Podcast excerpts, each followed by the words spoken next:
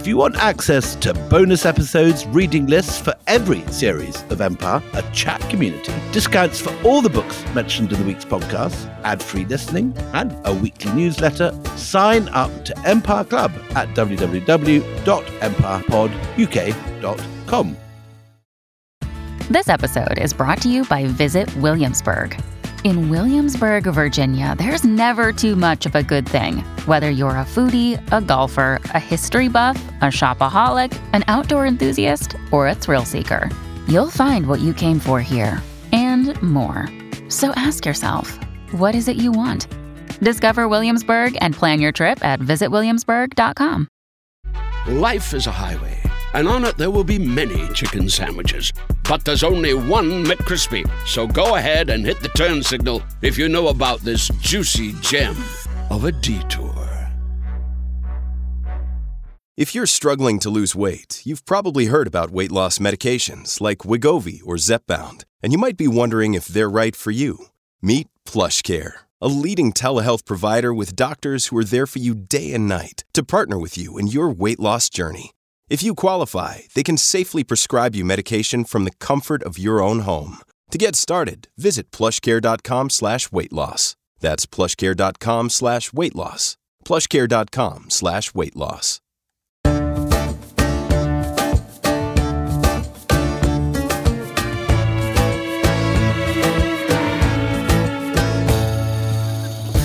Hello and welcome to Empire with me, Anita Anand. And me, William Dalrymple. We have uh, done a simultaneous fan moment, haven't we? Because both you and I have um, slightly certainly have. fallen in love with both subject matter and indeed guest superstar this week, haven't we? Absolutely. I think both of us had. I, mean, I never. You went to Russia in your youth, which I never did, but I sat in places like Rome and my first trip around India with War and Peace in those buses. Yes, I know. I'm, and also, you know, the, the subject matter, particularly this week, has, you're quite right, thrown me back into just being sort of a, a slightly dippy student, you know, sort of. but the joy of reading about Tolstoy, um, because I, honestly, I didn't know as much and I didn't realize how much I'd be drawn into him and his life. And also, I sort of had many of the same feelings I felt when we were doing the Gandhi episode which is that there is a whole hinterland here, which you need to kind of understand to understand the thinking and the, the transformation of a, of a great life. And as we will find, of course, it links Yes, don't blow that. very closely. Bags of hush. Bags of hush now. Anyway, we should introduce our, our superstar, who we were um, completely uh, gaga over this week.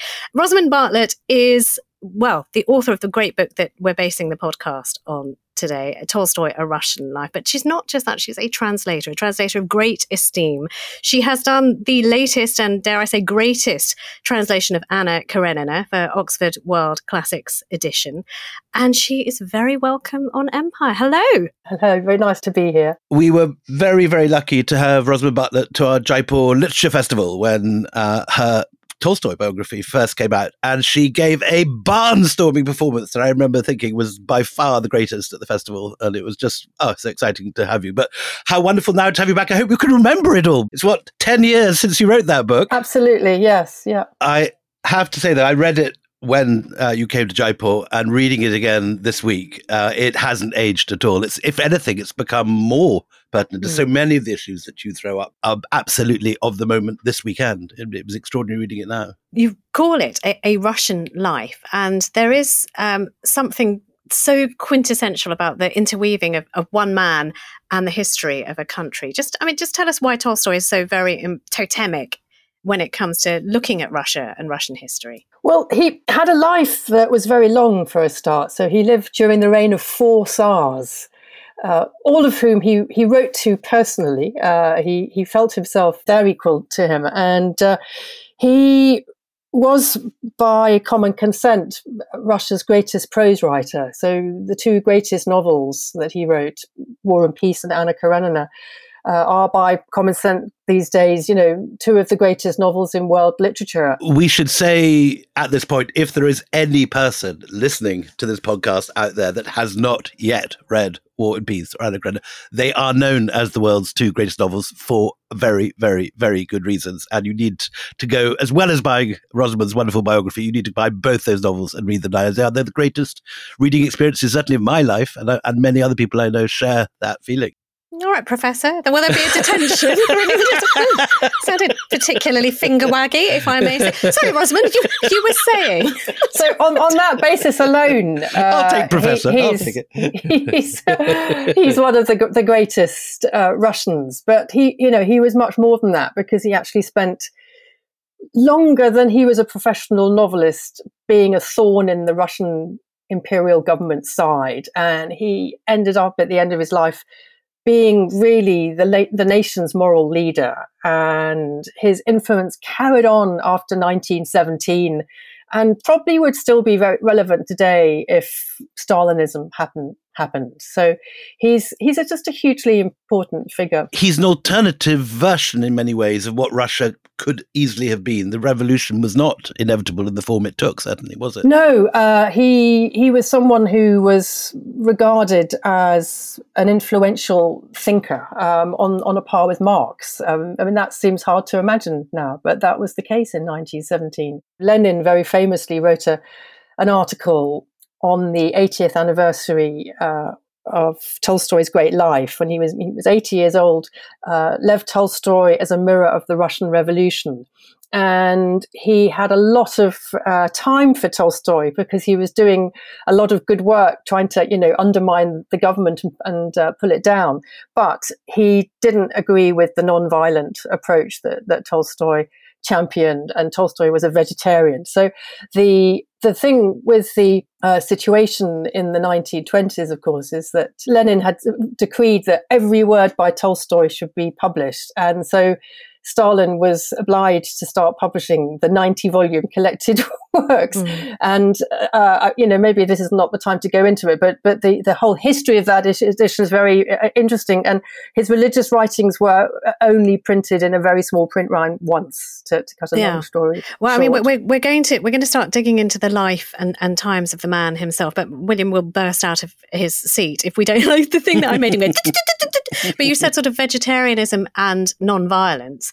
That sounds like another fellow we know quite well on this podcast. And there is a connection, a direct connection between Tolstoy and Gandhi, isn't there? Absolutely. Uh, Tolstoy's magnum opus in terms of his spiritual writings was a work called The Kingdom of God is Within You.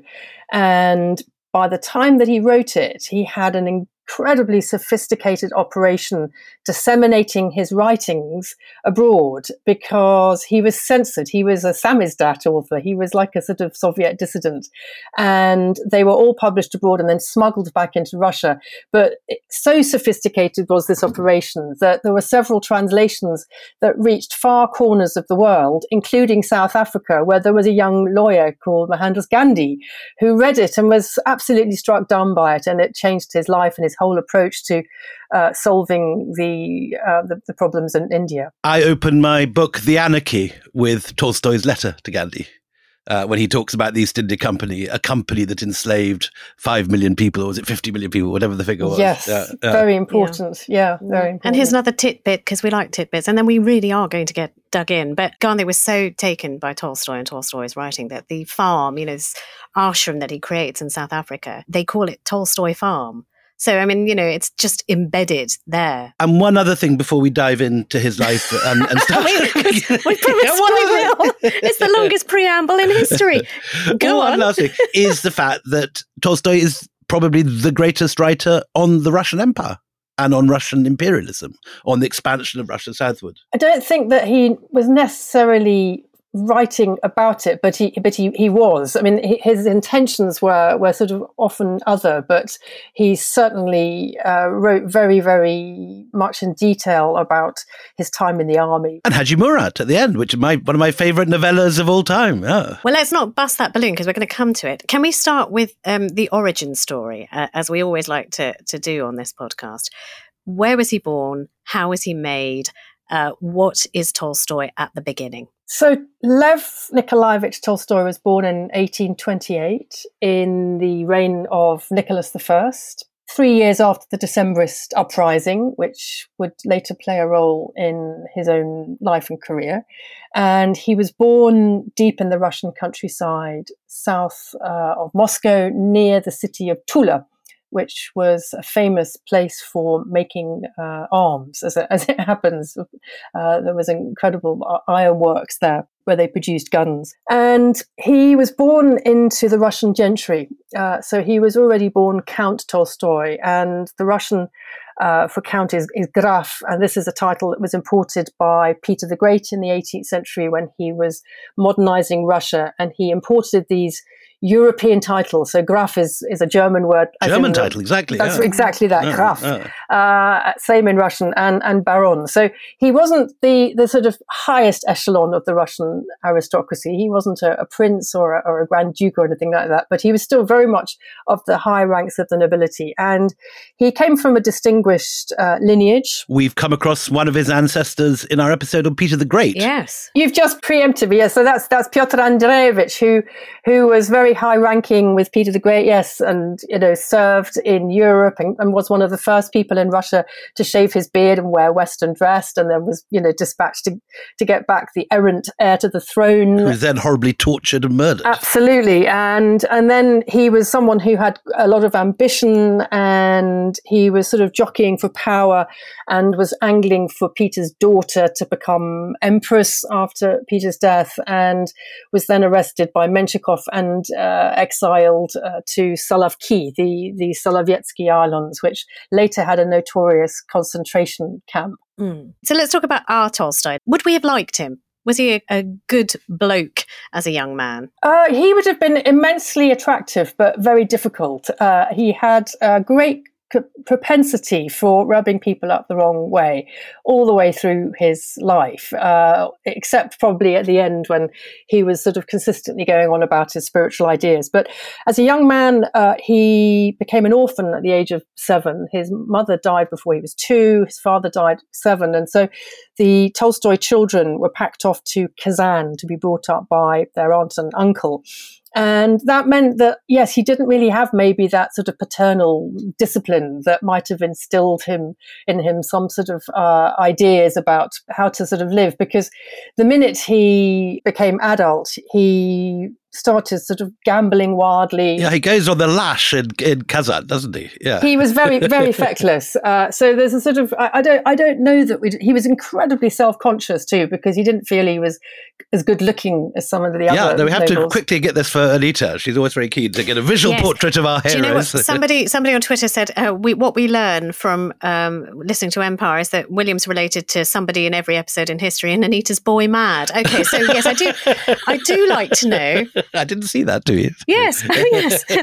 he was more of a looker in old age, wasn't he? Than he, I mean, he looked great with his beard and, and, and, as a sort of fantastic old sage at the end. But he he's got a kind of rather sort of knobbly face as a young man. Yes, and a rather sort of large nose. I mean, he looks he looks yeah. a little bit like a, a, Russian peasant. I mean, that's another reason why he's such a sort of totem for for for Russia. But he had this aristocratic bearing, and he is a supreme man of contradictions. Tolstoy. So he was sort of a, you know a bundle of opposites. And so that's why I think uh, he would have confounded a lot of his contemporaries because he didn't actually behave like the rest of the Russian nobility, you know, that, who were very, very conservative for the most part.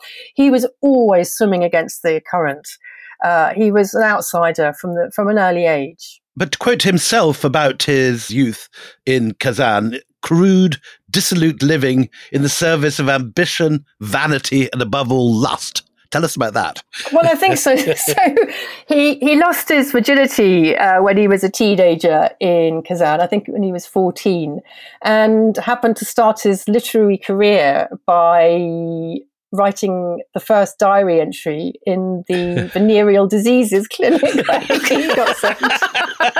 and the other thing, of course, is that he he dropped out of university. He he couldn't uh, he couldn't sustain uh, his interest. He didn't mm. like authority. That that is one of the really important things to note about Tolstoy. That you know, no one was someone he really looked up to except Jesus at the end of his life, and even then, he sort of rather fashioned Jesus around his own ideal. So we know he liked sex, did not like authority as a young man. Where did the love of letters begin? I mean, did he grow up in a household that was steeped in learning? And tell us about the, the blind storyteller. I was really very taken by that, the family's blind storyteller. Yeah, well, you know, the, the Russian uh, the Russian aristocracy had this wonderful sort of you know literary atmosphere, so the, the writers you know meant a great deal. And yeah, Tolstoy grew up in this ancestral home in Yasna Polyana, uh, clear glade in the in the middle of the countryside.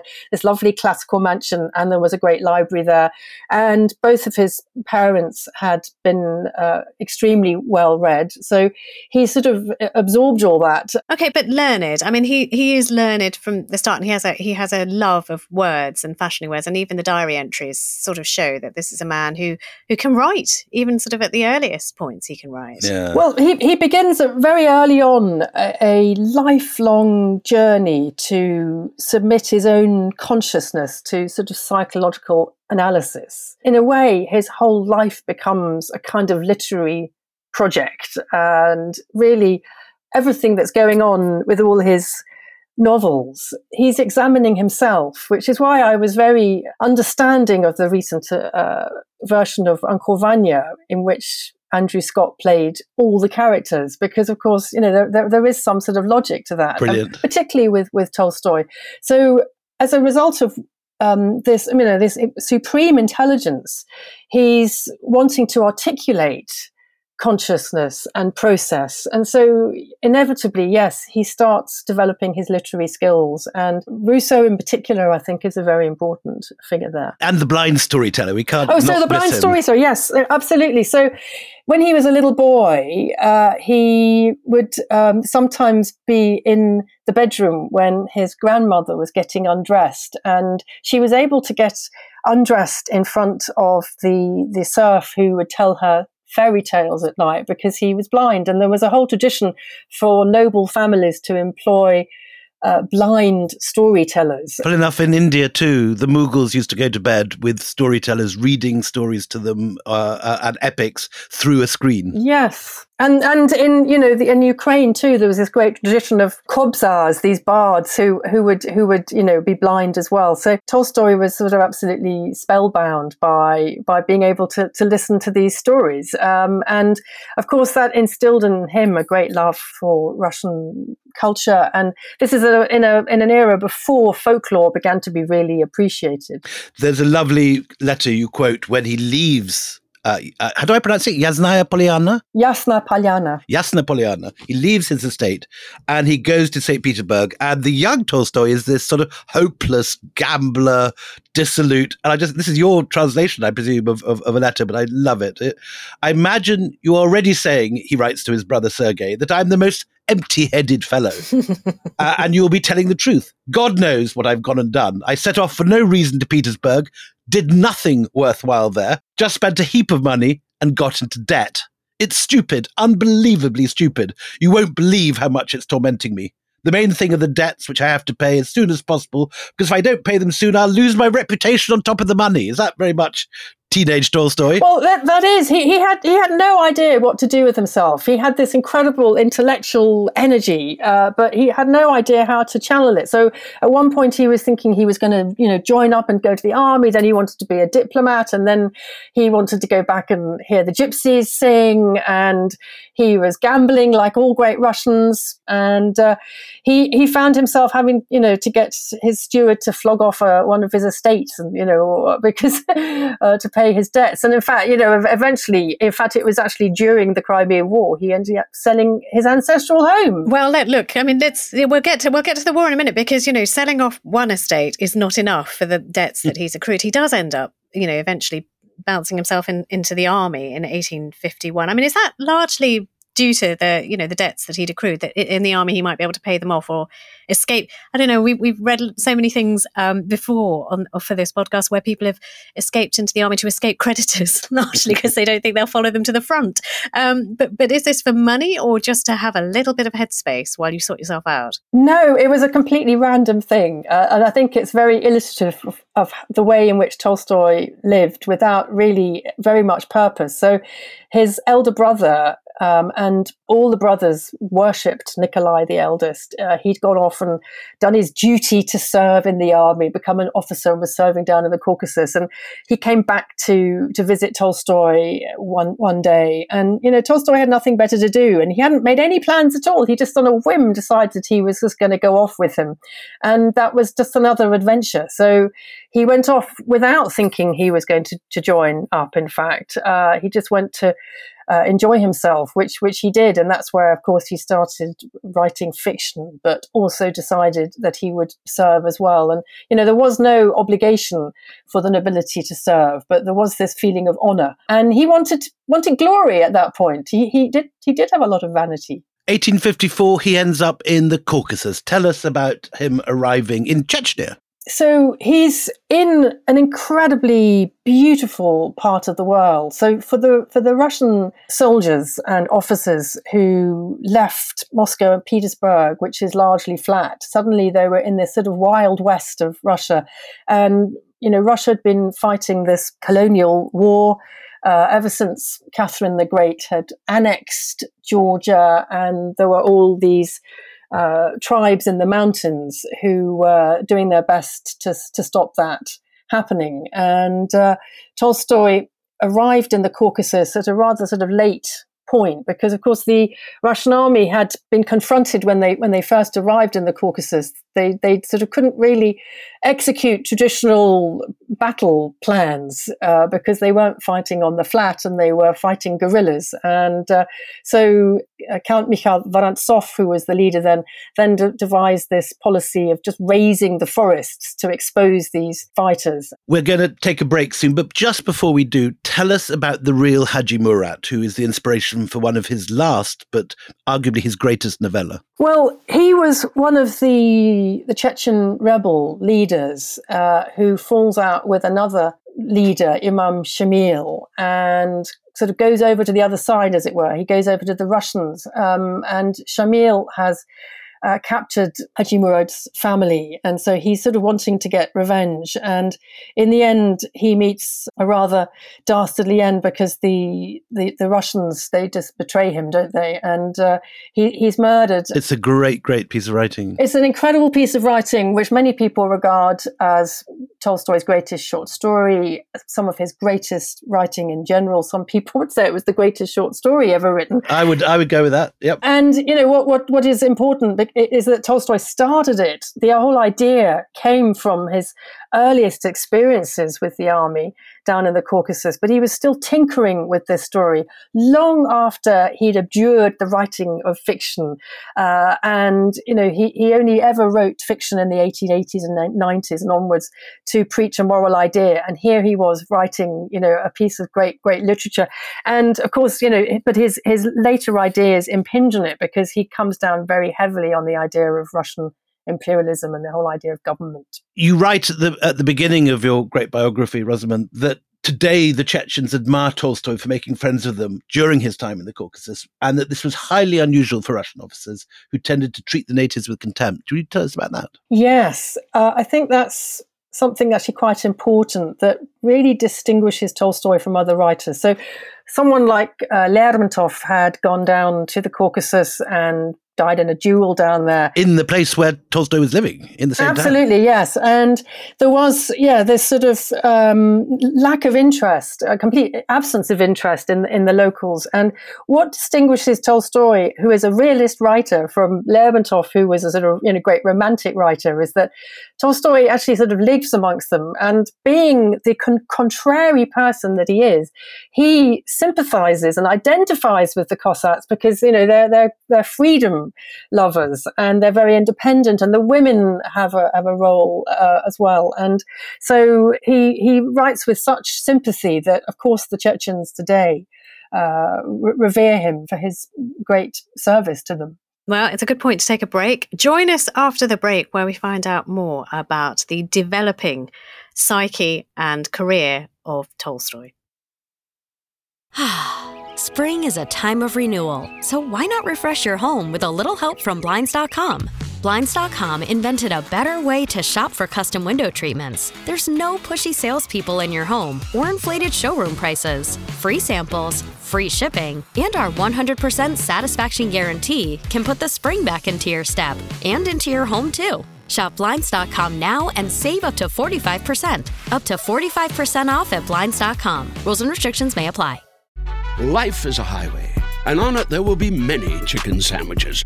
But there's only one McCrispy. So go ahead and hit the turn signal if you know about this juicy gem of a detour. Another day is here, and you're ready for it. What to wear? Check. Breakfast, lunch, and dinner? Check. Planning for what's next and how to save for it? That's where Bank of America can help. For your financial to-dos, Bank of America has experts ready to help get you closer to your goals. Get started at one of our local financial centers or 24-7 in our mobile banking app. Find a location near you at bankofamerica.com slash talk to us. What would you like the power to do? Mobile banking requires downloading the app and is only available for select devices. Message and data rates may apply. Bank of America and a member FDIC. Welcome back. So, just before the break, we were talking about um, Haji Murad, you know, in which Tolstoy is showing himself to be something of a, a, unique thinker, doing something that people don't do at that time, which is sympathizing with the enemy, you know, f- opening his eyes to the fact that things are not binary, black and white, and the, you know, the imperial Russia is not always right. Impossible, for example, to imagine a British author in East India Company India at the same time, projecting himself into the into Tipu Sultan's uh, mind or something. That's a very, very interesting point. Yeah, um, 1853. Then, um, so is getting bored now with regimental life, it seems, and he's getting sort of slightly sick of himself. Uh, what what happens? You know, what happens at, at this point? Is it is it the siege of uh, Silistria which which changes his worldview again? I, am not sure. Uh, you know, his his his brother Nikolai, whom he'd gone to join, had resigned his commission. We should say this is in modern Romania on the Danube, but we're now moving. We're just about to move there. So so Tolstoy actually uh, tries to, to resign himself, uh, it should be said, but he can't because of the new hostilities that have broken out between Russia and the Ottoman Empire, and yes, in the, the land of, of modern Romania largely. And so he is transferred to active duty there. And this is the beginnings of what will, of course, be the Crimean War. And in fact, by the time he eventually arrives down in what is current day Romania, in Silistria, uh, the theatre of war has moved to the Crimea, and so he gets transferred again. Before we go, can I just read? There's a there's a wonderful uh, passage in his diary. No, it's a letter to his aunt, and he writes beautiful description: the the Danube, its islands and its banks, some occupied by us, others by the Turks, so that you could see the town, the fortress, and the little forts of Silistria as though through the palm of your hand.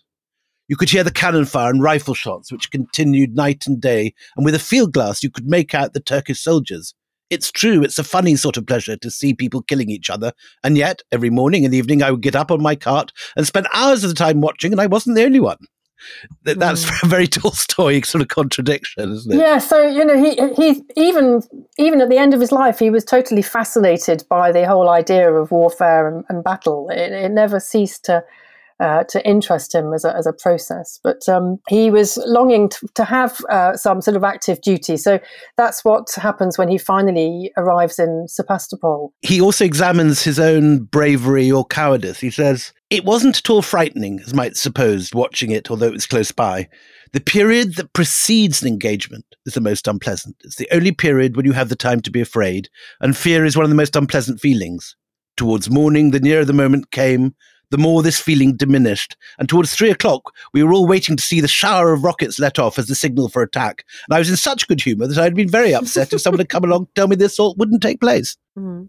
You were taking us to Sevastopol, which you know we've we've spoken about in, in two podcasts uh, with with Orlando Figes. He is newly promoted when he arrives at Sevastopol. So tell us what he's doing there. What is he expecting to see, and what does he end up seeing? Well, yes, he's sort of in pursuit of this sort of military honours, and he's still thinking he might get the St George Cross, which has eluded him before. But now, yes, he's serving in the in the artillery, and he arrives in Sebastopol in November uh, of 1854, and, it, and it's been under siege since, since September. And he's not actually serving uh, actively himself until the following year. So he's there at the end as, as an observer, really. Um, so he he does spend quite a lot of time, both in uh, in Silistria and in Sebastopol, just twiddling his thumbs and, and playing cards and, and gambling. Playing the piano, more. too. Playing the piano, that's right. He Yeah. finds a piano, doesn't he? Uh, and it's really only in the, the, the, the early months of, the, of 1855 that he gets transferred to active duty. But he's already been wanting to uh, put into words some of the things he's been seeing. And he's really mostly uh, shocked, really, by what he perceives as a completely different situation amongst the Allied forces. So he goes to talk to some of the prisoners of war in Sebastopol, and he sees that they feel um, they've got an incredible sense of dignity and pride in what their countries are doing, which really, really contrasts very uh, sharply with the morale in the Russian army. Well, I mean, he, he sort of writes about. I mean, he, he's he's there in time to see what is carnage uh, in their hand-to-hand combat at, at the Battle of Inkerman, and this is what he writes in his diary. Uh, it's it's uh, worth worth hearing. It was a treacherous, revolting business. He wrote about this defeat on the fourteenth of November. The enemy put forward six thousand riflemen, only six thousand against thirty thousand, and we retreated, having lost about six thousand brave men.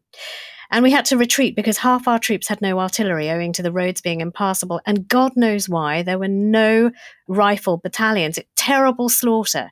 It'll weigh heavy on the souls of many people. Lord, forgive them. The news of this action has produced a sensation. I've seen old men who wept aloud and young men who swore to kill Dannenberg. Great is the moral strength of the Russian people. Many political truths will emerge and evolve in the present difficult days for Russia the feeling of ardent patriotism that has arisen and issued forth from Russia's misfortunes will long leave traces on her. So this this is what he'll put into his pieces of reportage because he plans um, to try and, and raise this um, sense of morale and to try and bring reform. He realizes the Russian army needs reform.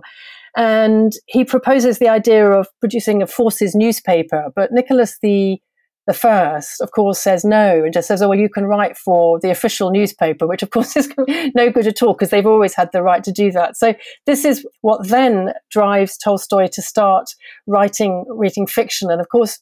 Nicholas I dies in February 1855, and this is a hugely important date in the whole of Russian 19th century history because he's ruled Russia with an iron fist for um, over 25 years.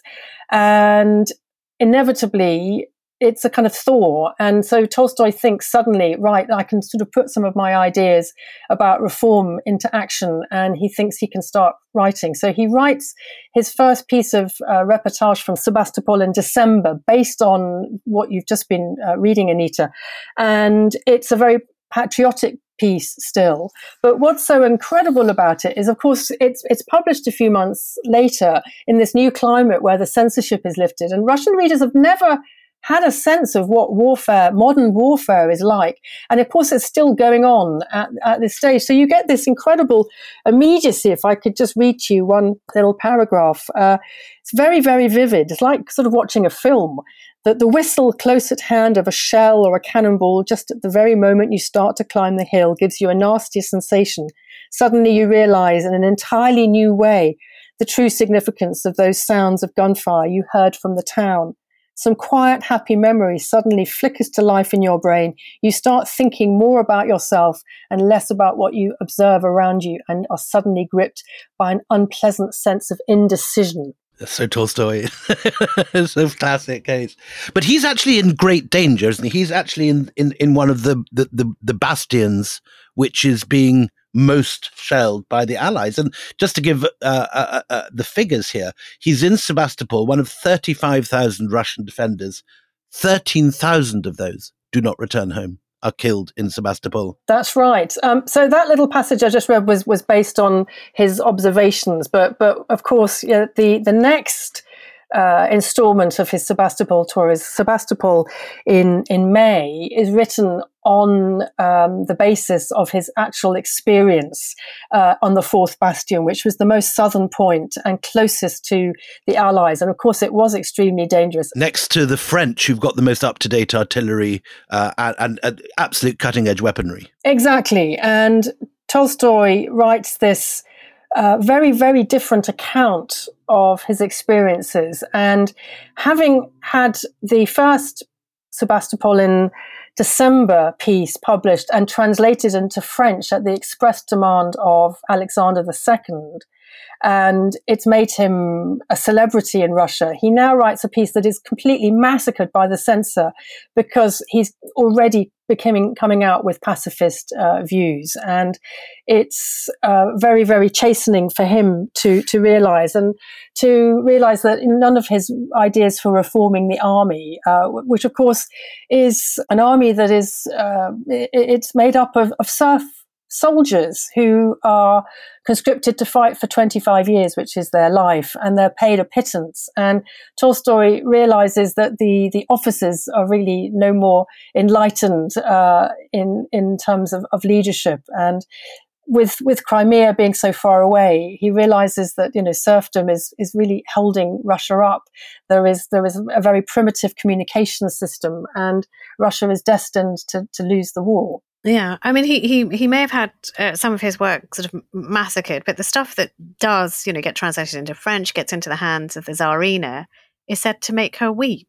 I mean, he is a powerful writer who has a voice now that people are listening to. Yes, well, he's he's become a, a celebrity at this point, and his literary powers of bringing people into the moment are, are completely unparalleled, and his ability also to sort of enter into the the thoughts and feelings of other people, wh- whether it's a, a, dying soldier. Of course, that's enough to bring the Tsarina to tears. Yeah. Mm.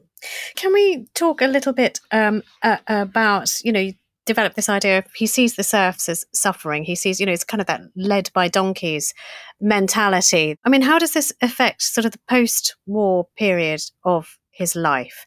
Does he have an idea, a route to making the serf's life better? Is he now more critical of imperial Russia in, in a way that is dangerous to imperial Russia? Yeah, I think the Crimean War is a, is a sort of watershed in Tolstoy's life and it changes him irrevocably.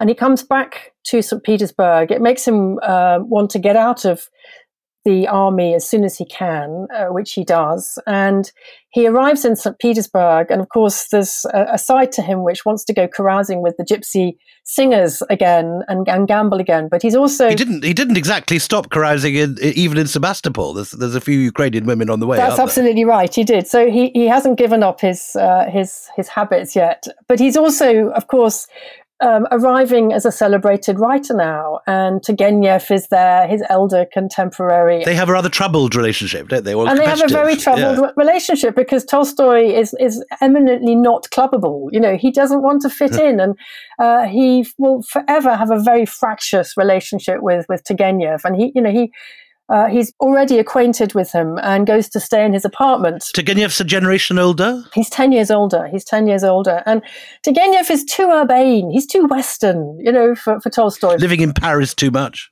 He, he uh, is. And uh, he's too much of an artist already. Uh, this will come out much, much more uh, strongly mm. later on. But already uh, Tol- Tolstoy is realizing that they are chalk and cheese. But his sketches from Huntsman's album, which is my favorite Turgenev, is one of the early important influences on Tolstoy, isn't it? He's he's read it as a boy and loves it. Absolutely. This is um, a selection of stories written in 1852, just a few years earlier. And Turgenev is extraordinary in actually putting peasants into his fiction. He's the first Russian writer to treat the peasants as human beings and to give them a dignity. And that is uh, a milestone in Russian letters because serfdom has been this sort of great white elephant in the room that no one wants to talk about. And now it's very much to the fore. And of course, with the accession of Alexander II and with the Crimean War being such a fiasco for Russia, Alexander realizes that he's got to introduce reforms. And of course, the one great um, iniquity the great injustice that's been ha- holding Russia up is serfdom, and so that is the, the sort of the most important day, 1861. I mean, t- talking about one sort of difficult relationship between him and, and Turgenev, but let's talk about the other one. Can we talk about? Can we talk about Sonia now. I mean, that is a relationship which I'm utterly fascinated with. His his wife, who he meets 1862, uh, they sort of get engaged after about a week. She's 16 years younger than him.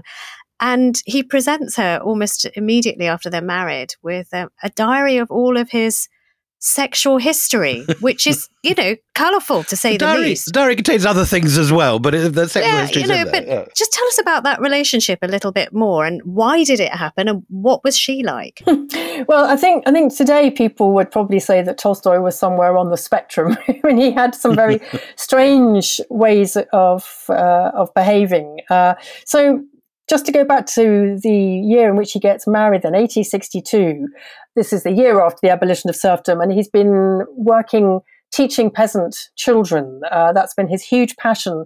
And suddenly the Tsar's secret police raid his estate and he's mortally offended.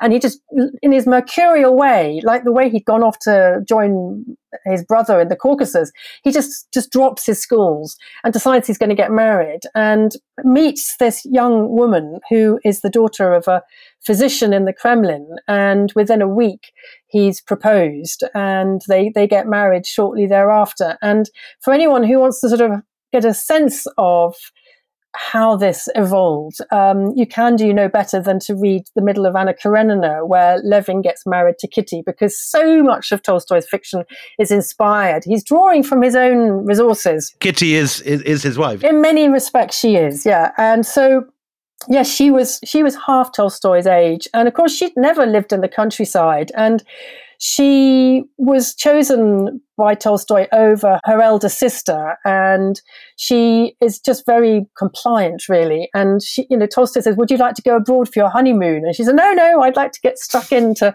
you know, country life." So they they they head off straight after the wedding for Yasnaya Polyana, which he's bought back. I thought he'd sold it off. Well, he never uh, lost the, the property, but he lost the main house, and it was dismantled brick by brick and rebuilt about twenty kilometers down the road. And he settles instead in the two guest wings, which were either side of this main house. That's hilarious. Um, and you know, he would he would point to a sort of clump of trees near them and say, "That's where I was born," because he was born in that manorial house which no longer stood. And of course, that guest wing was expanded over the years because they went on to have many children. So, yeah, Tolstoy brings his wife uh, um, back to his country estate, and it was incredibly Spartan. Yes, it's not fancy in the pictures. It's quite a sort of flaky, run-down-looking provincial manor house. Not, not just that. You know, he didn't believe in having sort of nice linen, and this poor no, girl. he was. Yeah, I mean, a, a little bit like Gandhi, actually, with his own wife, that he suddenly sort of decides unilaterally, we're going to sleep on hard surfaces, we're going to have rough clothes to wear. We're not going to have nice things. You know, it's does she have much choice in the matter, and do we know what she thinks about all of this? Well, not not much at that stage, and you know there is this incredibly strong ascetic streak in Tolstoy. You know, he'd started his Franklin diary, you know, saying, "I'm going to learn five languages. I'm going to learn the piano. I'm going to, you know, not eat this. I'm not going to drink." And of course, he was unable to keep up any of his good intentions. But the, nevertheless, they, you know, he he had this eccentric way of living. You know, he, he didn't really need very much in the way of, of fine accoutrements. I mean, he liked books, but um, Sonia really did soften life there. And of course, she started having children and it became a proper family home. Lots of children. I mean, how many children in the end? Well, there were 13. Um, I mean, there were many more pregnancies than that, actually. Uh, there were a couple of stillbirths, uh, a lot of, a lot of tragedy. And so she took over the household and she, she introduced many, many nice, comfortable aspects to, to living Scatter there. cushions, that kind of thing. that kind of thing. Yes, soft furnishings, yes. And and uh, made made sure that the family uh, ate well. But but nevertheless, nevertheless, she was half his age, and he was like a father figure, and he was basically the one who made all the decisions. The final years of Tolstoy's life, when he's by now falling out with his wife and arguing with her every day, is coming towards the period of 1905 and, and the great uprisings and, and, and challenges to the Tsar. Is Tolstoy part of that? Does do his writings reflect what's happening, or do they actually move Russia towards uh, a more anti-czarist, critical of, uh, of autocracy frame of mind? He's very much right at the center of it, and that begins right at the end of Anna Karenina in the 18 late 1870s. He has a big spiritual crisis and comes out of it very much changed. He starts attacking the Russian Orthodox Church for supporting the government in prosecuting war and starts propounding this philosophy of nonviolence. He translates the Gospels and he will keep up this stream of, of diatribes against the Russian government, against autocracy.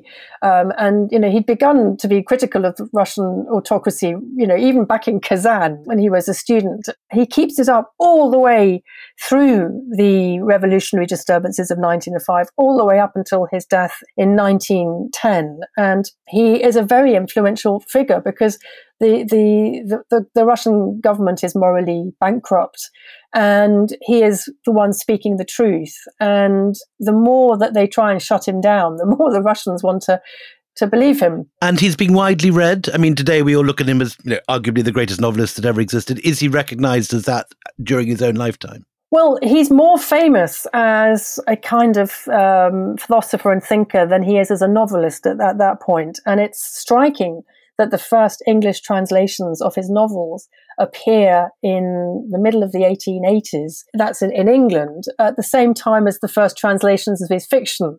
So Tolstoy was far more influential uh, as, as a sort of thinker, someone who, yeah, by that stage had become vegetarian. He'd given up all his property. He'd um, given up his title. Sonia was not at all happy with any of this, was she? No, Son- so Sonia's deeply unhappy, and their, their marriage. I mean, I you know, not not not, not to trivialize this, but it, you know, it is it is a miserable marriage by the end you know she and she's now found a voice i guess. So whereas you know she, she was moldable little sonia she's not having this anymore. And the thing that really really upsets her is that she is sharing him with his acolytes. He's got this sort of band of disciples who seem to you know whatever small solace she might have had of, of his attention she doesn't even have that anymore. Just, speak a little bit to, to that situation and what where it leads to the, the very famous station ending. Well, it, well, it was it was very difficult for her. Uh, she she spent twenty years bringing up children in the countryside, and Tolstoy could go to Moscow whenever he wanted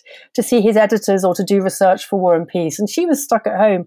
And by the end of it, she was desperate to have a bit of life. And in the end, in eighteen eighty, Tolstoy sort of gives in, he compromises, and the elder children need to go to school and university and they buy a house in, in Moscow. It's kind of sort of, you know, compromise with her. And she's able to have a bit of a social life finally. And it's nice for the elder daughters as well. But of course, that means that Tolstoy starts encountering urban poverty. And that's what sets him off on this quest to be a campaigner, a social campaigner. But meanwhile, that means he's no longer there as a father and he's still having children even in 1888. And he's writing this, that notorious uh, novella, The Kreutzer Sonata, which preaches chastity, at the same time as that he's have, still having children. And for, Tol- for Tolstoy's wife, of course, it's very difficult because she's still got to be there as a mother bringing up the children. So she still needs to pay the bills. And if it's all very well for Tolstoy to give up you know, earning money from his writing, but she's got to somehow feed the children take us to the railway station. So I want to take you little further on. So that's that's the situation which really goes on all the way up until 1910, and it gets so acrimonious in the end that Tolstoy vows to leave. So his greatest acolyte is a very very uh, imperious aristocrat called um, Vladimir Chertkov, and he's been exiled to England in 1897. Uh, Lenin got exiled to Siberia, but because Chertkov was an aristocrat, he got to England and he he sort of managed the whole sort of Tolstoy enterprise, and then comes back in 1908 and basically moves into Yasnaya Polyana. Of course, Sonia finds it very very hard. She's been married to Tolstoy for getting on for 50 years, and suddenly she's been supplanted in you know, in her husband's affections by this by this man whose um, whole existence runs contrary to everything she stands for, and so he finally um, manages to to run away at night um, and gets on a train, hoping to, well, he says, you know, to live in, in great solitude. But uh, he's such a contradictory figure. But of course, he falls ill. He goes to see his sister, uh, who's become a nun by this stage. Uh, she's the last member of the family he sees, and uh, at the little little station of Astapovo, he falls ill, and he is cared for by his followers in the in the ticket office in the station master's cottage. Yes, yeah, that's and that's where that's where he dies with Sonia outside trying to look through the the ticket window. Yeah, she's there as well. She's trying to sort of get in. She's trying to get at him, but also a, a lot of press is there as well, which is sort of makes the whole is, isn't that right? And uh, it makes the whole thing just you know, an awkward, ignominious, un- as far from peaceful passing as you could hope to have. Because he's a worldwide celebrity at this stage. He's yeah. been so successful at disseminating his writings around the world, and film has arrived. So there are film crews there. Yeah, crazy. Yes, and the Russian government is trying desperately to sort of hush everything up because he's such an inflammatory figure. He's so powerful. He's been excommunicated by this stage, and that's only really uh, enhanced his moral authority in the Russian population. So he dies there, and they, they do their best to stop anyone going to his funeral. So he's buried in Yasnaya Polyana in his ancestral home, and it's the first civil burial, of course, because he's been excommunicated. And it doesn't stop his great power amongst the Russian populace. And during World War One, there are thousands and thousands of Russian soldiers who just basically abandon the front because they are inspired by Tolstoy's ideas. And uh, if it hadn't been for the Bolshevik coup, I, I'm sure probably he would have been more influential in the in the in the following years. Where where does he stand in Russia today? Well, that's a really good question because when I published my biography in 2010, I went to Astapovo. Um, I was really curious to see how this anniversary, the um, the hundred years since his death, were being treated in the media, and it was a big event around the world. You know, there were, there was that that feature film that that came out. There were all kinds of new books and, and programs and articles in the press, but in Russia there was absolute silence, and for the very good reason because Tolstoy is still a threat. Uh, he's someone who is remembered for War and Peace and he's remembered for Anna Karenina and the Sebastopol sketches, the patriotic ones, and those are the ones that were really hammered down the um, throats of, of the Russian population in, in, huge, huge print runs, while his spiritual writings were, were basically censored. And so the idea of this man who was preaching against the government back in, in his lifetime, who was a vegetarian, who was against violence, is someone that the, the, the Russians don't, don't, really want to know. Uh, and apparently, the, the anniversary of his birth is going to be celebrated in 2028.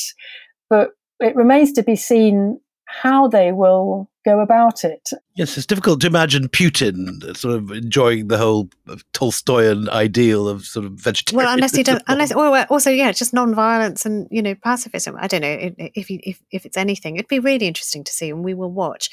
It's been an absolute delight to speak to you. Oh, Thank you pleasure. so much. The time has just rocked past, and there were so many things I wanted to ask you about, beekeeping being one of them. Because I mean, you know, as a translator, and also a historian. I love your sort of, you know, traveling between those two worlds and suddenly revisiting your translation after knowing that he himself was a beekeeper and going back and thinking, actually, I could have translated that a lot better. But that's a conversation for another time because I would love to get you back. Next time you come to India, Rosamund, you're welcome to come and see my bees in Delhi.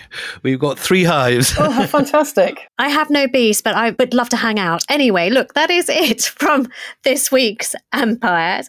Uh, we're going to be recording a very special Q&A episode this week on, on every Empire series so far. So if you do have any questions at all, tweet them to at EmpirePod UK. That's at EmpirePod UK. Or, of course, you can email them to us at EmpirePodUK at gmail.com. Or tweet them to us at our, our I said Twitter that. address. You've said you are, you are so comprehensive. Did, you, did, did, you listen? Did you listen? Story of my life. I should um, never tell you. What. Anyway, on, on that high, it's goodbye from me, Anita Anand. And goodbye from me, William Dalrymple.